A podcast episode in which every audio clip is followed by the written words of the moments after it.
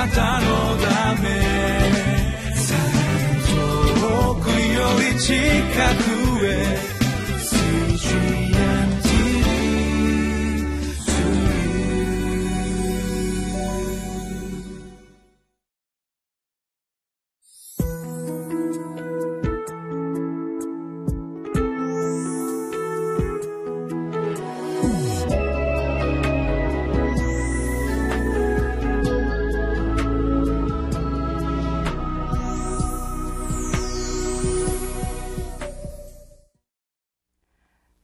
キリスト教会の山田泉です。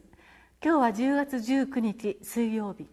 聖書はホセア書4章の1節から11節を皆様と一緒に学びます。テーマは御言葉で満たされた人御言葉を思い出させる歩みです。ホセア書をここしばらく学んできておりますがホセア書は私たちの最も身近な関係夫婦の関係を用いて話が進んでいます。しかしこの夫婦の関係はひどくこじれていることを私たちは見せられています。不幸な夫婦の状態が隠すことなく語られているのがこのホセア書です。このこじれた夫婦関係はイスラエルと神様との関係を表していますしそれはまた私たちと神様との関係のことであるかもしれません。私たちと神様との関係を夫婦の関係で表されたのは本来私たちと神様との関係は夫婦のように親密で深いものであるべきだからです。さあ私たちと神様との関係は今どのようでしょうか？今日の聖書をご一緒に読んでまいりましょう。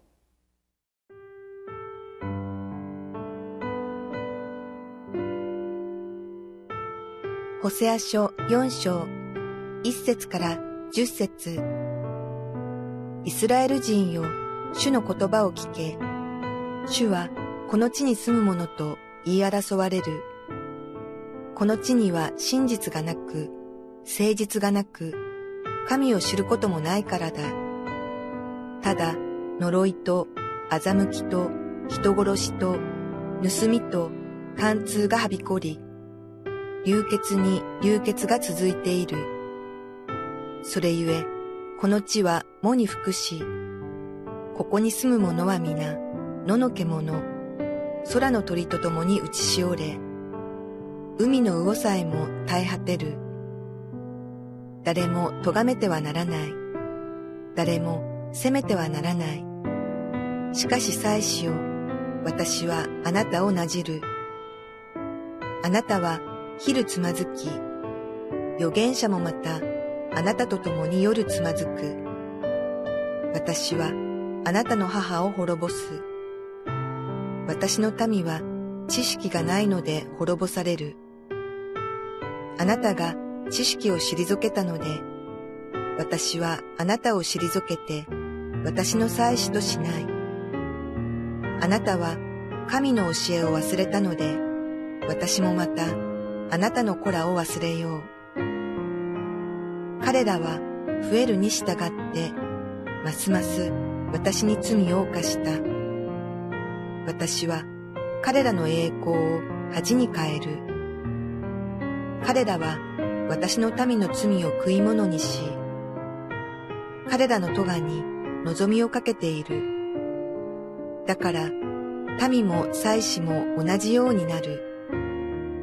私はその行いに報い、その技の仕返しをする。彼らは食べても満たされず、会員しても増えることはない。彼らは主を捨てて会員を続けるからだ。まず一節の三行目にある言葉を見てください。お読みいたします。主はこの地に住む者と言い争われるとここにあります。この言葉は他の聖書を読みますとこんなふうに訳されているところもあります。これは新共同訳聖書なんですけれども主はこの国の民を告発されるとあります。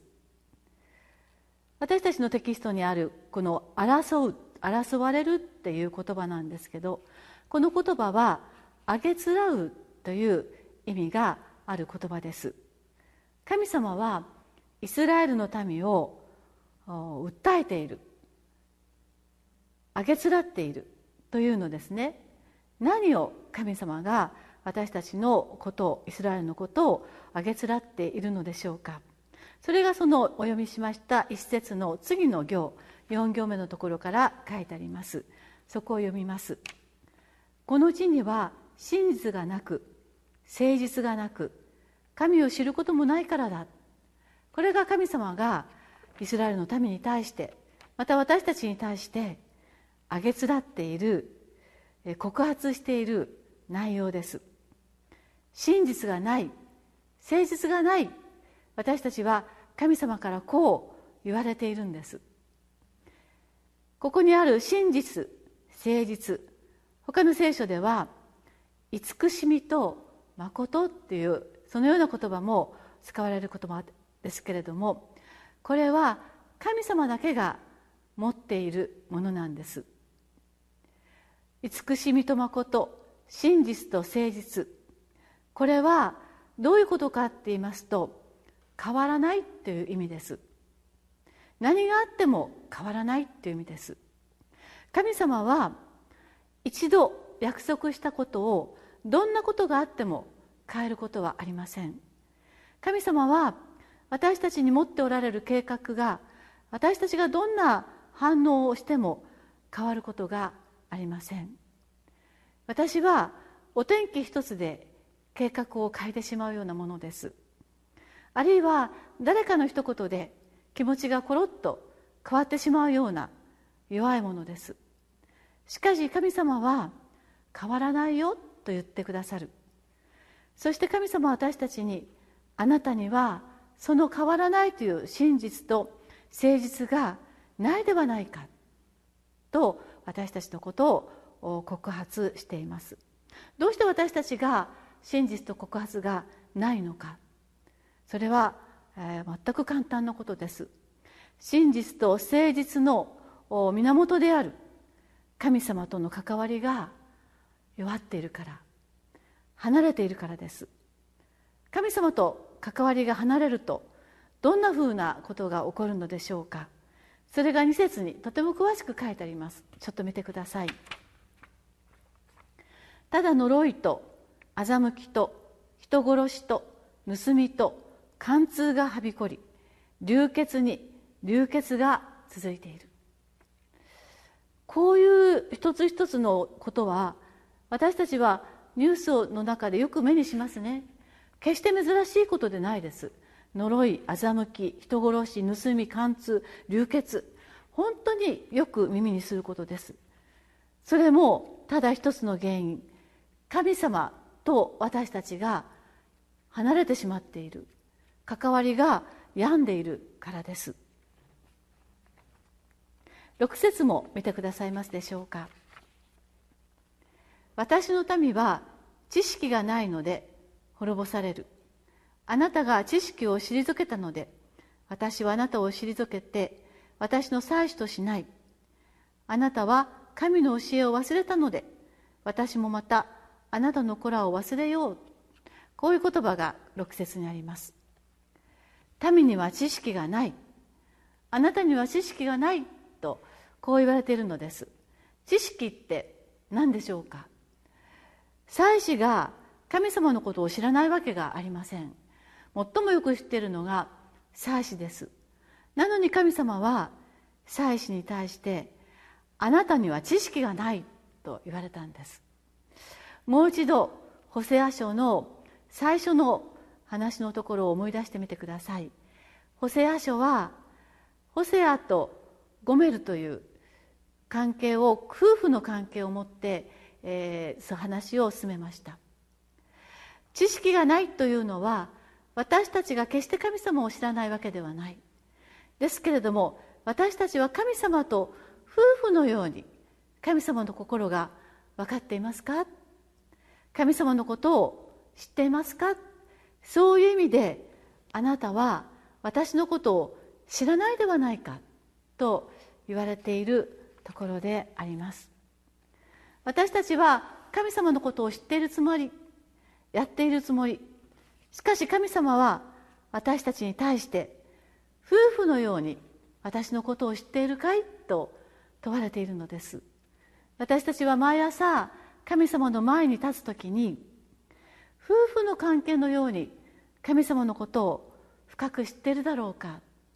その心をよく分かっているだろうか？ということを問われることが大事です。そのような深い交わりが私と神様との間に今日もあるだろうかと私たちは探られるような思いで毎日毎日神様のところに出ることが大事です。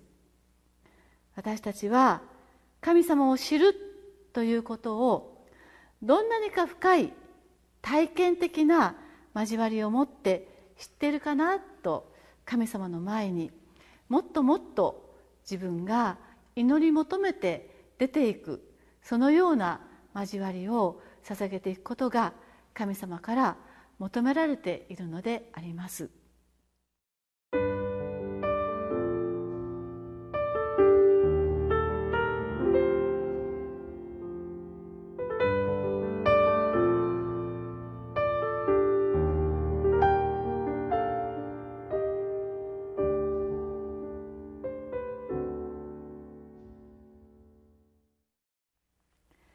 112ページの上の段のところにありますその文章の中から最後の5行をまず読みます。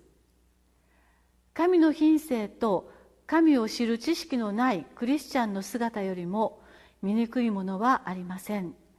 私たちは自分の歩みと共同体の中で神に似た品性と神を知る知識が完全に現れているかいつも顧みなければなりません。そしてもう一つ下の段の下から4行目からお読みしますのでご一緒に目をそこに注いでください。私たちの行いをすべてご覧になりその通りに報いられる神の言葉にいつも心と生活を照らし語ってくださる神と神神と親しく歩む時真の満足と労苦の実を豊かに得ることができます。私たちは今日も神様と一緒に歩みましょうということですけれども今日はもう一言加えてご一緒に祈りたい祈りたいと思います。私たちは今日も神様と親しく深く歩んでまいりましょう。お祈りをいたします。の神様。私たちは神様との関係が交わりが深いですか？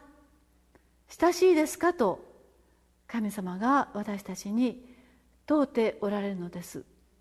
私たちは神様のことを知っています。神様と一緒に歩いているつもりでいます。しかしあなたが問うているのは本当に親しい関係か深い関係か夫婦のほどに深く親しくありますか？と問われている時に私たちはそのところまで深い交わりをあなたに求めなければならないと思います。今日私たちの歩みが深く親しい神様との交わりの歩みでありますように私たちを導いてください。イエス様のお名前によってお祈りいたします。アーメン。